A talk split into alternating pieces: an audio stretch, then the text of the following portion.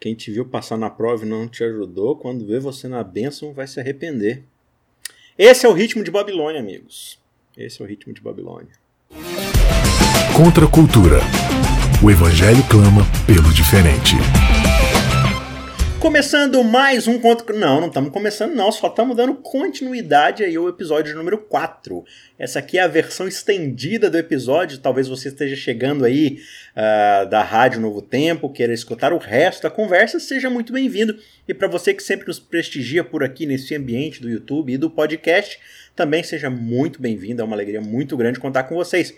A gente parou aqui no momento onde o rei é confrontado ali pelos seus sábios, aqueles sábios ingratos que né, esfaquearam os seus amigos ou inimigos, no caso, pelas costas, né, e agora estão traindo Sadraque, Mesaque e Abednego, que foram os responsáveis por terem poupado a vida deles no capítulo 2, agora são justamente eles, pela inveja, que vão até o rei dizer, olha rei, tem os judeus aí tal, que o senhor colocou em cargos importantes, que não estão querendo te adorar. E aí o rei, no verso 14, vai chamar Sadraque, Mesaque e Abednego, vai falar, olha...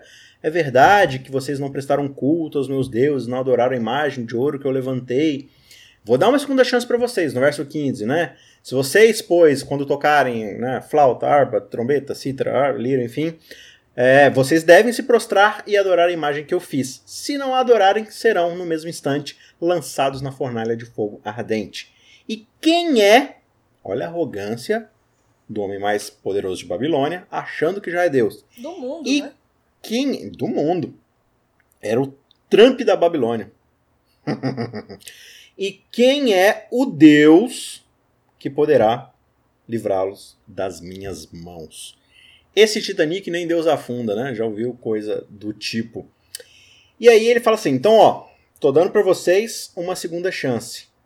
E aí no verso 16, Vanégia, Sadraque, Mesaque e Abednego respondem ao rei: Ó Nabucodonosor, quanto a isso, nem se incomode. Não precisamos nem responder. Não precisa de segunda chance. Se o nosso Deus, a quem nós servimos, quiser livrar-nos, foco na palavra, quiser livrar-nos, ele nos livrará da fornalha de fogo ardente e das suas mãos, ó rei. E aqui, antes de prosseguir no texto, eu faço uma pergunta. Você que já ouviu tantas vezes a história da fornalha ardente, que espera ouvir essa história para falar assim: não, realmente eu estou passando por uma fornalha e se eu tiver fé em Deus, com certeza Deus vai me livrar da minha fornalha, porque ele livrou Sadraque, Mesaque e Abednego. Né? Então, eu, a minha fé é uma fé abundante para poder colocá-la em Deus, como se Deus fosse um gênio da lâmpada preso dentro da lâmpada e a fé fosse a mão que esfregasse a lâmpada. Né? Muitas vezes é assim que a gente trata Deus. A minha fé é a fé que esfrega a lâmpada para sair o gênio e atender os desejos do meu coração.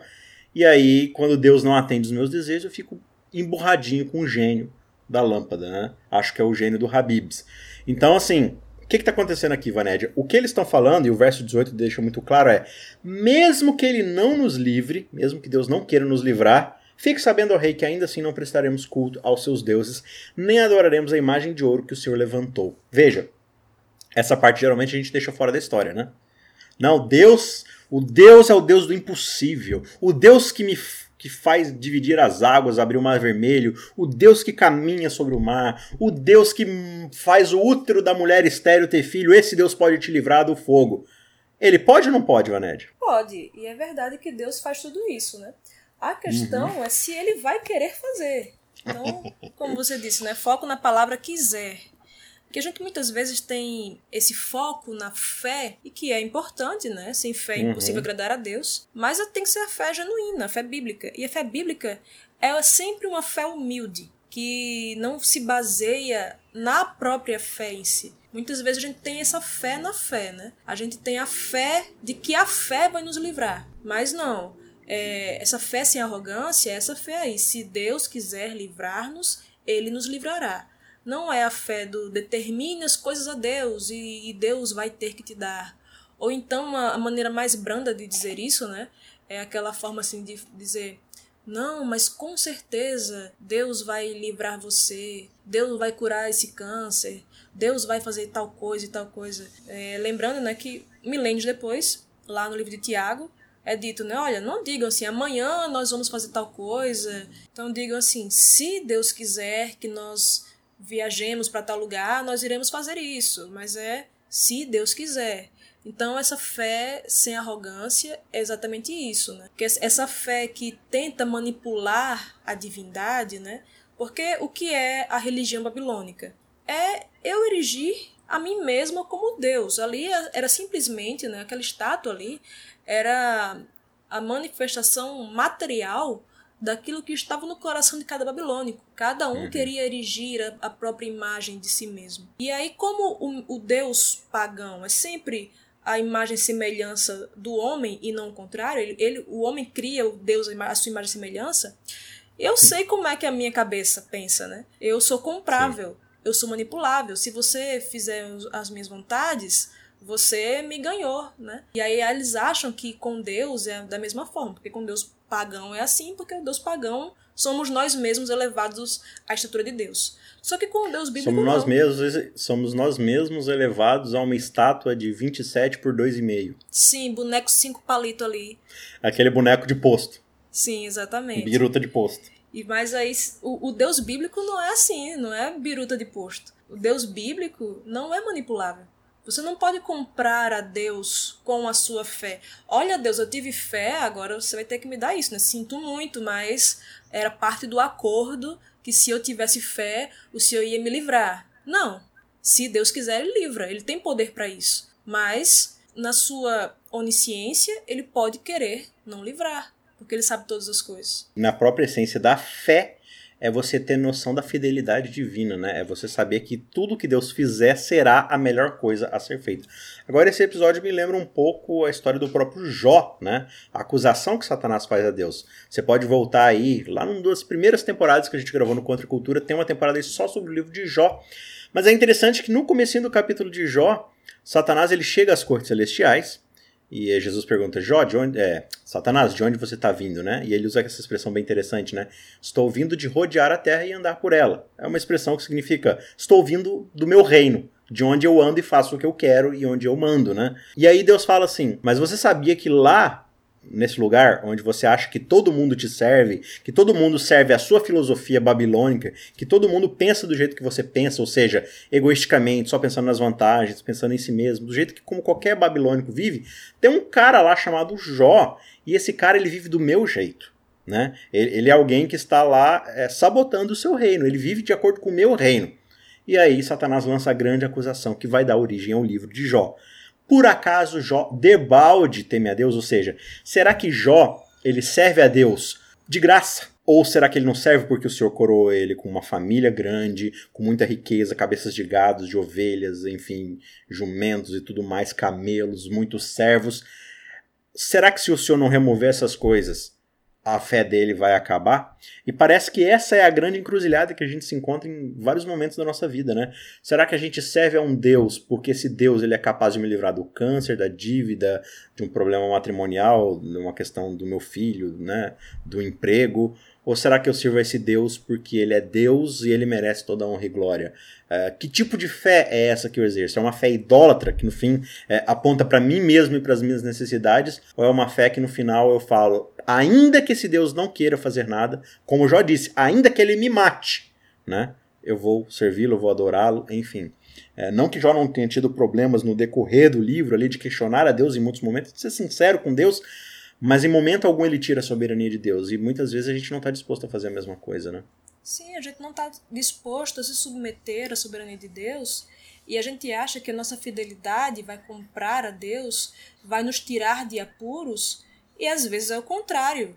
Às vezes a fidelidade a Deus vai nos colocar em certos apuros que a gente não passaria se a gente não estivesse sendo fiel. É, é irônico Sim. isso também, né? Tipo assim, toca música, você finge que seu cadastro está desamarrado e aí você se ajoelha para amarrar Isso. o cadastro. Mas você não se ajoelhou para adorar a divindade, você se ajoelhou para amarrar o cadastro. Isso. Um brasileiro lá teria feito isso, né? Teria malandramente abaixado, né? Assim, opa, caiu um negócio aqui, deixa eu pegar e tal. Depois se levanta e tá tranquilo. Eu não adorei a esse Deus. Só que a fidelidade a Deus muitas vezes vai nos colocar em situações aparentemente desfavoráveis.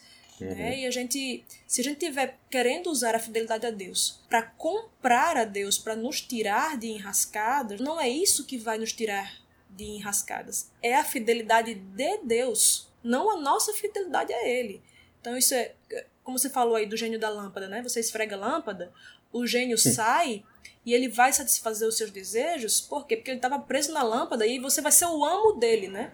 Você libertou o gênio. Então o gênio vai servir você. Aí a gente tem a de, é, Deus como o gênio da lâmpada. E Deus estava ali muito sozinho, coitado, né, carente. E ali, aí eu vou, vou e adoro a Deus. Aí, olha, você me deu um motivo para viver, né? Você é a razão de Deus existir, né? E agora Deus vai fazer o que você quiser. Você vai ser o amo de Deus e Deus vai ser seu servo. E não é assim que funciona, né?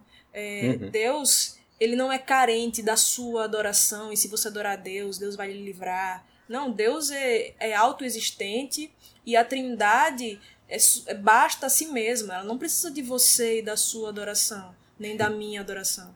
Agora, tem uma questão aqui que eu acho muito importante frisar, que é a fidelidade com que Sadraque, Mesaque e Abednego estão dispostos a morrer é, diante de uma decisão ali, né? Digamos assim, de vida ou morte. Aí, o que a gente observa no decorrer da história é que existe sempre gradações aqui acontecendo, né? E quando a gente vai para o capítulo 1, a gente vê esses mesmos jovens conversando com as penas e falando assim, as penas, a gente pode não comer essa comida aqui? E as penas falam assim, olha, não rola, né? Eu posso morrer, pode acontecer alguma coisa tal. Aparentemente o ato de comer é uma coisa muito menor do que se adorar perante alguém que se diz ser Deus, né? Mas você observa que a fidelidade deles não começa ali. Ela começa em algo muito menor lá atrás, no capítulo 1. E ela vai se desenvolvendo ao ponto de chegar no capítulo 2 e diante de algo que agora não é mais assim uma ameaça à vida no sentido de, de algo que eles vão deixar de fazer, mas justamente uma recompensa por algo que eles sabem que podem fazer e ainda assim eles permanecem fiéis a Deus, dão a Ele toda a glória.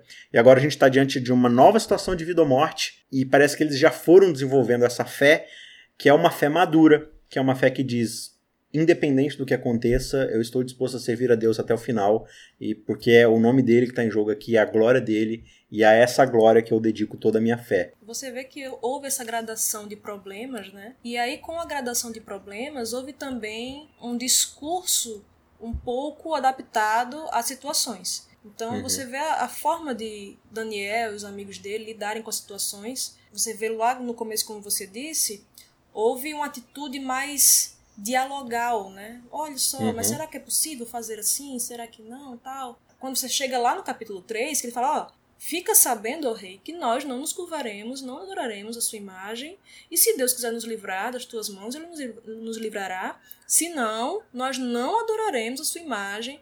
Você vê uma postura muito mais veemente, né? Só que eles uhum. não começaram assim, vale salientar. Uhum. E aí muitas vezes a gente nós como cristãos na cultura hoje, a gente muitas vezes confunde um pouco né? A gente tem que ser firme, mas aí às vezes a gente é aquele negócio, né? Não é porque você é chamado para ser sal que você tem que ser sal grosso, né? Então, você vai você vai tentar dialogar, ter uma postura, uma postura mais colaborativa e dialogal sempre que possível, né? Como Sim. Paulo falou, né? Olha, no que depender de vós, tendes paz com todos os homens. Às vezes você. Um, um, uma simples conversa resolve. Agora, quando a situação exige, e para isso é necessário maturidade, conhecimento de Deus, para você saber, olha, quando é que eu devo ser mais enérgico, quando não. É, e também tem gente que não é enérgico nunca, não se uhum. coloca firmemente contra as imposições da cultura nunca. E é necessário que a gente muitas vezes repense o nosso engajamento cultural, porque é necessário sim se engajar na cultura, né? Você viu uhum. que Daniel e os amigos dele se engajaram na cultura, foram estudar lá na Universidade de Babilônia, aprenderam lá as, os encantamentos, as filosofias malucas dele lá, mas eles, eles dominavam tudo e eram pessoas muito fluentes nessa linguagem babilônica no sentido do conhecimento, né, que eles adquiriram lá. Sim. E isso foi correto. Deus mandou lá em Jeremias 29, né? Deus disse: olha, plantem vinhas, construam casas, se casem, se engajem na cultura, uhum. mas tenham cuidado com esse engajamento. Você não pode esquecer também o fator queda. Uhum. Porque as coisas ali foram criadas por Deus, né? É, o mundo é o mundo de Deus, foi criado por Deus, nós devemos nos engajar nisso, mas temos que também colocar na equação que houve uma queda. O mundo não é o mundo perfeito que Deus criou. É, houve essa queda e você discernir, olha, aqui é fruto da queda. E eu não posso me engajar nessa, nessa questão aqui. O que é que eu posso redimir? Então, a gente já falou aqui em episódios passados, né? Que tem os três R's da cultura, né? Do engajamento Sim. cultural: o receber, o rejeitar e o redimir. Vai ter coisa da cultura que eu vou ter que receber.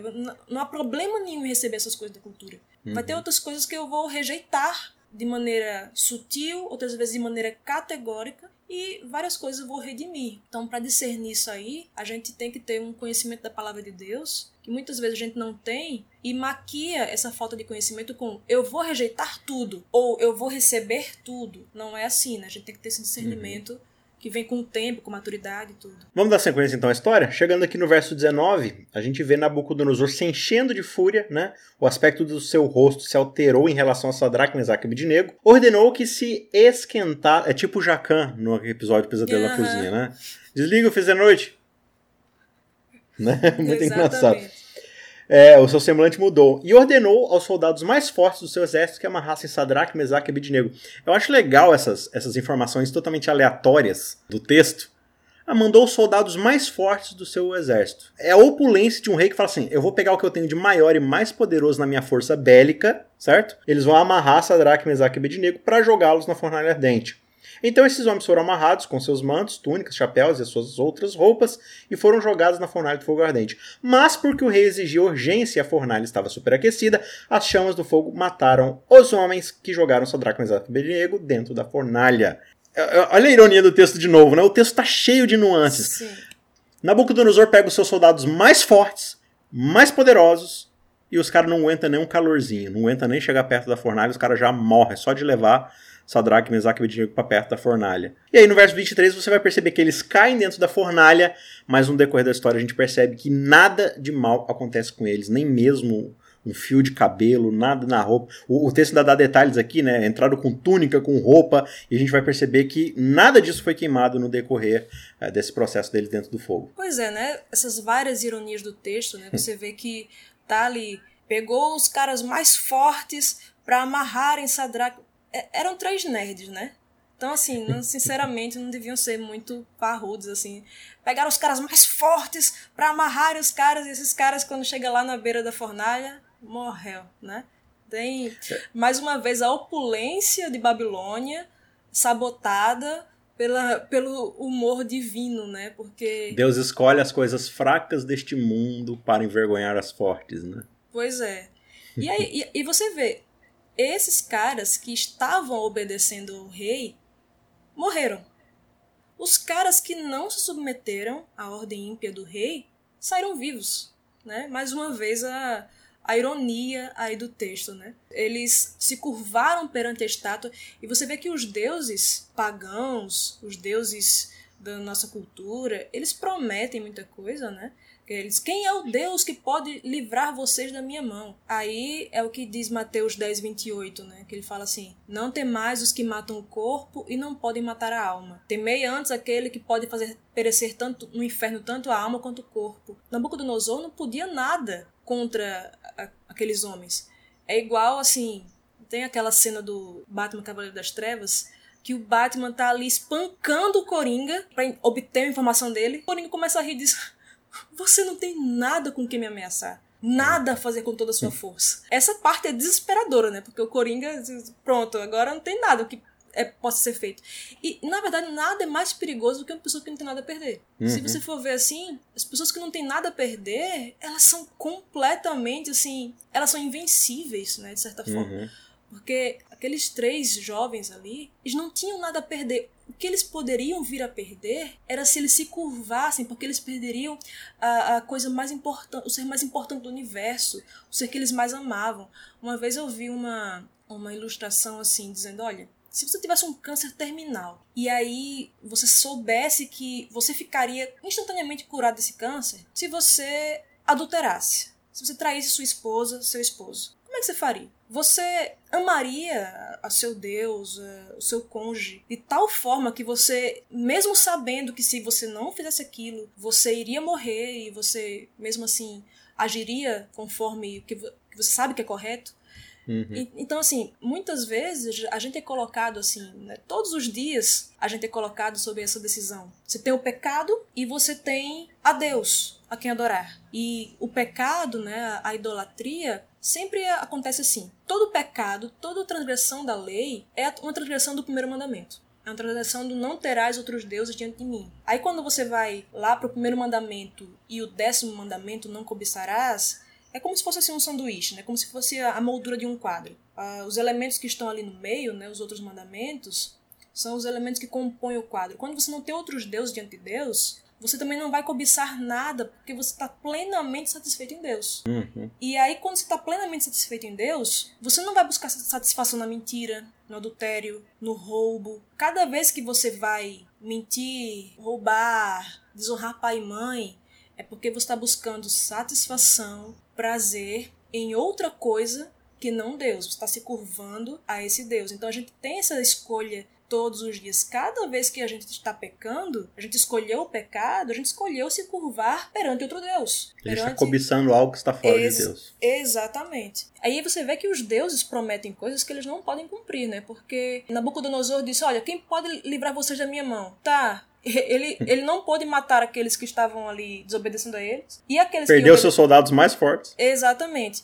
Então, Nabucodonosor não podia garantir a vida daqueles que estavam servindo a ele, enquanto Deus estava garantindo a vida do, daqueles que o serviram, né? Se não essa vida aqui terrena, mas a vida futura. Não é quem será o Deus que pode lhe livrar das minhas mãos. É, você não pode garantir nem a segurança dos seus próprios servos. Hum. Você vai querer matar o servo dos outros tem como. É o Coringa, Deus é, nesse caso aí, né? É, entre aspas, assim, é o Coringa rindo do Batman, né? Assim, é, Deus rindo do Nabucodonosor, você não tem nada com quem me ameaçar. É, é os judeus, os jovens ali, hebreus, rindo de Nabucodonosor, você não tem nada com que nos ameaçar, porque nós já temos a plenitude em Deus temos satisfação em Deus, então não temos nada a perder. Você pode nos jogar aí nessa fornalha e se Deus quiser livrar a gente, ele livra, se não, tchau. A gente se vê na, na eternidade, um de um lado outro do outro, né? Enfim. Olha só que maldade, né? Eles não teriam esse pensamento, coitado. Não, não, eu acredito que não. Eles eram, eles eram vegetarianos. É. Aí o texto vai dizer o seguinte: olha, já que Nabucodonosor chamou truco, falou assim: quem é o Deus que vai livrá-los? Jeová desceu lá do céu e falou assim: Você quer saber quem eu sou? E aí o verso 24 diz: Em seguida, o rei Nabucodonosor, muito espantado, se levantou depressa e perguntou aos seus conselheiros: Por acaso não eram três os homens que amarramos e jogamos no fogo? Eles responderam: É verdade, rei. Só que o rei disse, verso 25: Eu, porém, estou vendo quatro homens soltos andando no meio do fogo. Não sofreram nenhum dano, e o aspecto do quarto é semelhante a um filho dos deuses. Coisa doida isso daqui, né? Nabucodonosor falou assim: Quem é esse Deus aí? Rei, tá aqui, ó, tá aqui do nosso lado. Alguém semelhante ao filho dos deuses. Aqui acho que tem uma impressão muito forte de que realmente é Cristo que está ali entre eles, né? É, o texto não deixa claro, mas assim, é, parece bastante, tá se referindo a Cristo, né?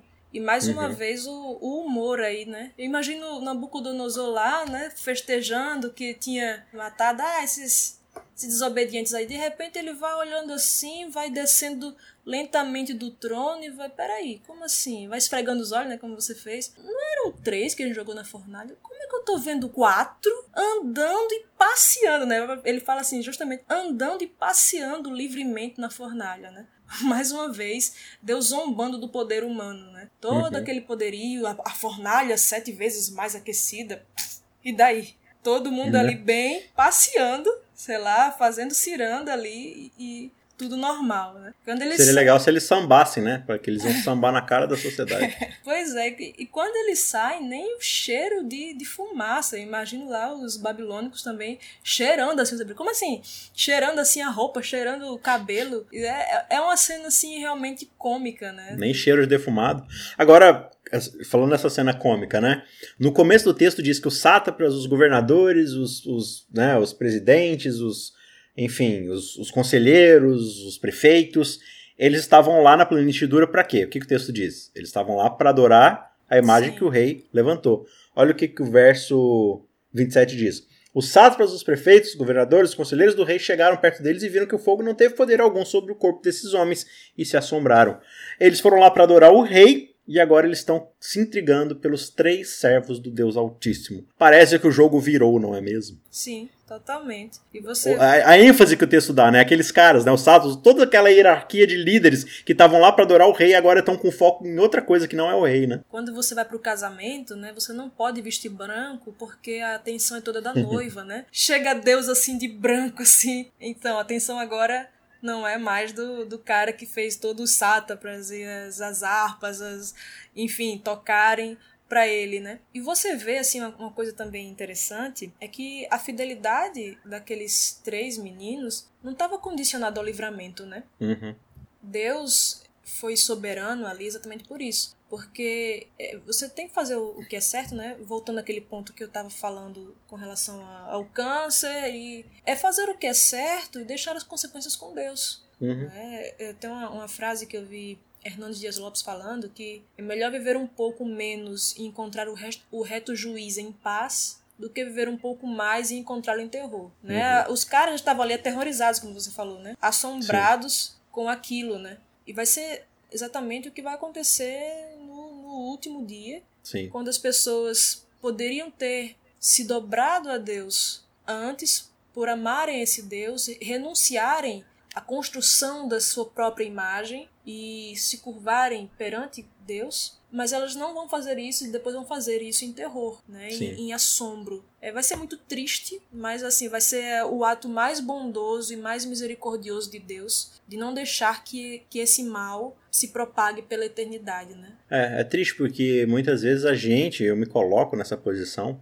a gente tem medo mais das consequências é, temporais do que das consequências eternas, né? Sim. Agora vamos para o final da história, porque tem algo muito curioso aqui. No verso 28, Nabucodonosor disse: Bendito seja o Deus de Sadraque, Mesaque e Abidnego, que enviou seu anjo e livrou seus servos, que confiaram nele, pois não quiseram cumprir a palavra do rei, preferindo entregar o seu co... Olha só que até Nabucodonosor reconhece e a gente fica fazendo sermãozinho de autoajuda, né? Preferiram entregar o seu próprio corpo a servir e adorar um Deus que não era o Deus deles.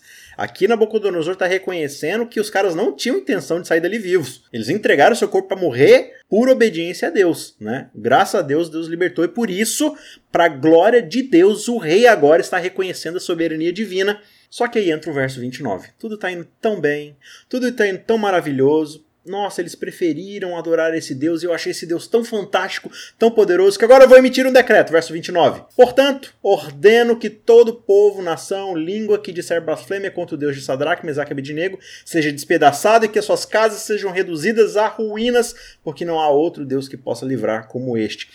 Perceba que o rei só sabe transformar a religião num produto bélico, né? É, de novo, eu vou usar coerção, eu vou usar força, porque esse é o sistema babilônico. É tudo que eu conheço como religião. Eu estou maravilhado com esse Deus. Quem não adorar esse Deus, quem blasfemar contra esse Deus, quem não adorar o Deus de Sadraque, Mesaque e Abednego, eu vou fazer a mesma coisa que eu ia fazer com Sadraque, Mesaque e Abednego, da qual Deus livrou eles de acontecer isso, mas eu vou fazer com que isso aconteça porque eu ainda não entendi a diferença entre Babilônia e o reino de Deus, né? Pois é, você vê que a, a diferença é, gritante, né? Por exemplo, lá quando Jonas foi pregar em Nínive, Deus, é, Jonas ficou com raiva de Deus porque ele não Sim. agiu coercitivamente, não agiu como os deuses pagãos, né? Olha, vocês vão, vão morrer mesmo e vocês vão... Não, ele... Deus foi tão misericordioso e, e, a misericórdia de Deus muitas vezes dá raiva na gente, né, no nosso coração pecaminoso. Por que o Senhor não acaba logo com esse povo, Deus? Por que o Senhor não faz logo isso? Você vê que, mais uma vez, Nabucodonosor lança a mão desse recurso bélico e intolerante. A religião de Babilônia é sempre intolerante. Você vê ali que uhum. tinha um panteão ali, você podia adorar quantos deuses quisesse, desde que você se curvasse a estátua. Então, uhum é uma aparência de tolerância. Né? Se você tiver uma religião que não se curva a essa estátua, então não é, não vamos ser tão tolerantes assim. Babilônia uhum. atualmente ainda é essa aparência de tolerância. Olha, cada um tem a sua verdade. Agora, se a sua verdade contradisser a minha, não, então não é, isso aí não é verdade. É um relativismo absolutista. Sempre uhum. assim. Né? Não existe absolutos. E apenas isso, o meu. É, apenas o meu. Isso já é um absoluto, né? Mas é. essa intolerância que existe na religião da Babilônia e existe ainda hoje, não, não deveria também existir entre os adoradores de Deus, né? Do Deus verdadeiro. Mas, infelizmente, existe muito, né? Se você não for da minha fé, você não presta, ou você ou vou te tratar de outra maneira. Enfim, a questão é que a gente está sempre se curvando a essa, a essa imagem que Babilônia quer que a gente se curve, né? Da, da intolerância, da, da religião meramente formal, a forma para esconder a ausência de conteúdo, né? É, eu acho que o grande resumo do capítulo aqui, claro que ele está falando de, de adoração, tem implicações como a gente mencionou lá em Apocalipse e tudo mais, mas acho que o grande cerne da história aqui não é a ideia do que eu posso ganhar de volta se eu receber a Deus. Esse não é o tipo de fé que se espera de alguém que realmente conhece o caráter divino, né? Mas a fé, como o Hebreus mesmo diz, é, é, a certeza das coisas que não se veem, as coisas que se esperam. Só que essas coisas que a gente acha que não vê é, é o carro que eu vou ganhar, mas ainda não vi. É a casa que eu vou ganhar, mas ainda não vi. É a saúde que vai chegar, mas estou esperando, mas ainda não vi. Não. A fé é a certeza de Cristo, de Cristo que está chegando, apesar de que todos os heróis escritos na, na galeria da fé ainda não estão vendo esse Cristo, mas já o estão esperando, como Abraão fez, como Moisés fez, como Davi fez. E a gente muitas vezes está num ramo onde a fé é, tem mais a ver com, com, o meu consumo, com a minha satisfação própria, do que realmente como Nabucodonosor reconheceu naqueles jovens, né? Estamos dispostos a entregar nossos corpos, entregar nossa vida nas mãos de Deus, ainda que isso nos mate, ainda que isso nos leve a prejuízos. Essa é a verdadeira natureza da fé. Confiança plena na fidelidade de Deus. Nós temos fidelidade em Deus porque Deus é fiel conosco e por causa disso Ele é Deus conosco, né? É, mesmo que seja na fornalha, isso dê algum resultado positivo ou negativo, não importa, mas Deus ele está presente na nossa vida e se não for aqui nesse final é, temporário da nossa existência, vai ser pela eternidade, né? A gente acha muito bonita né, a história de, de, daqueles três jovens porque houve um livramento, né? Uhum. Só que esse livramento nem sempre vai acontecer. E a gente estar disposto a, a ser fiel, independentemente do resultado, né? porque a religião bíblica não é a religião do resultado, né? a religião do amor, eu, eu me curvo perante Deus porque eu amo. Essa religião, ela não combina, ah, eu vou fazer isso aqui porque senão eu vou perder dinheiro, né? Ah, uhum. senão eu vou perder, posso perder meu emprego. Se eu não me curvar a essa ordem ímpia que o meu chefe está me dando, que é uma coisa imoral que ele quer que eu faça, então eu, eu, posso perder aqui o meu status na empresa, eu posso perder aquela promoção, posso ser demitido. Ou circunstância até que eu posso perder a vida, não sei. O que é que faz a gente pensar que se eu cedo hoje, porque eu posso perder o emprego, posso perder status, posso perder o que é que me faz pensar que amanhã eu não vou ceder quando minha própria vida for requerida, né? Em Sim. lugar de, da, da minha adoração ao Deus verdadeiro ou ao Deus babilônico, né? Por exemplo, um, um, local que eu trabalhei, teve uma ordem que era para eu seguir, e eu disse, tentei, né, argumentar, não, mas isso aqui, tal, tal. Aí a pessoa lá que chefiava dizendo, não, mas tem que ser feito porque são ordens superiores. Aí eu disse, não, mas olha, aí eu fui dizer, não, isso aqui não tá correto, tal. Aí a pessoa disse, então você não tá trabalhando no setor correto, tá, você tá no setor errado. Aí eu disse, é, eu acho que eu tô no setor errado mesmo. Eu vou agora mesmo fazer meu pedido de demissão e sair. Mas eu saí dali, eu não saí, eu queria dizer que eu saí assim, muito estou decidida a ficar do lado do meu Deus. Eu me sentei, eu parecia assim, eu parecia que eu tava tendo uma crise epiléptica, assim, tanto que eu tremia, de medo, assim, sabe? Meu Deus, e agora? Mas aí até as pessoas que estavam que assistiram a cena ficaram tão angustiadas por mim que nem almoçaram no dia, né? E ficaram tão angustiadas dizendo: "Por que tu fez isso?", tal, não sei o quê. Aí tinha tal pessoa que era evangélica lá na, na hora e ela dizendo: "Não, mas por que tu fez? Era só tu".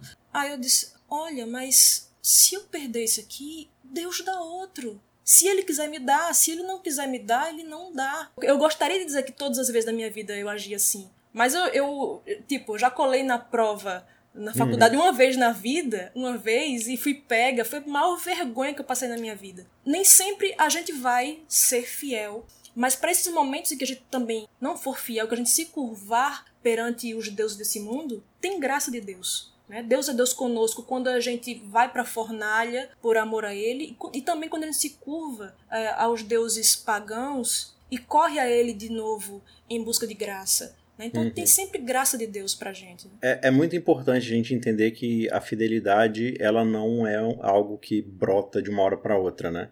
É algo que é desenvolvido no nosso caráter nas pequenas decisões, lá no começo. É, é, imagina que você é uma grande represa e aí você faz uma rachadura aqui, uma rachadura ali, um furinho aqui. E isso lá na frente, isso vai virar uma grande rachadura que quando realmente a pressão da água vier, vai levar tudo embora, né? Claro que a gente está falando aqui do esforço meramente humano, mas desse exercício de confiar na fidelidade divina a cada momento, né? Nosso grande desejo é que Deus nos capacite a termos fidelidade nele, uma fé que não esmoreça no, no pouco, né? Para que ela seja forte no muito. E podemos falar que nem aqueles jovens, né? Nós temos plena certeza de que Deus é capaz de fazer o que nós gostaríamos que ele fizesse, mas se essa não é a vontade dele, se ele tem planos maiores para a glória do seu nome, para a salvação de Nabucodonosor, para a salvação de outras pessoas ao nosso redor que talvez vão ser beneficiadas porque a gente está perdendo alguma coisa, que seja para honra e glória dele, porque isso é o que importa no fim das contas, que o nome dele seja glorificado. Quantas pessoas ali eram do povo de Deus e se curvaram? Uhum. O texto só relata que os três ficaram de pé. Pode ser que mais gente não se curvou lá e os sátrapas quiseram somente acusar eles por causa de inveja, enfim, não sei. Porque Só que é. é, é uma possibilidade, mas assim, o texto coloca que apenas os três ficaram em pé. Né? A gente também não sabe de Daniel, Daniel podia estar em outro local, ou Daniel por ter um cargo mais elevado não pôde, né? não foi pego uhum. ali. Enfim, é, mas quantos do povo de Deus se curvaram? E às vezes, mesmo dentro do povo de Deus, a gente é, vai precisar não se curvar. Às vezes, a, a ordens ímpias de, de um líder seu, de assim, a influência de um irmão que está fazendo algo errado e eu não posso segui-lo, eu não posso. Enfim, mesmo dentro do povo de Deus, a gente vai ter que não se curvar. Né? Muito bem, chegamos então ao final desse episódio. Foi um prazer ter a sua companhia aqui. Não se esqueça de ouvir também o Chronicast que sai junto com esse episódio aos sábados, ou pela manhã, ou pela tarde. Você encontra ele aí é só procurar Chronicast, quarto episódio da série. Eu te espero lá também para a gente continuar essa conversa. Beleza? E até semana que vem para estudarmos o capítulo 4 de Daniel. Um abraço e até lá. Contra a cultura. O Evangelho clama pelo diferente.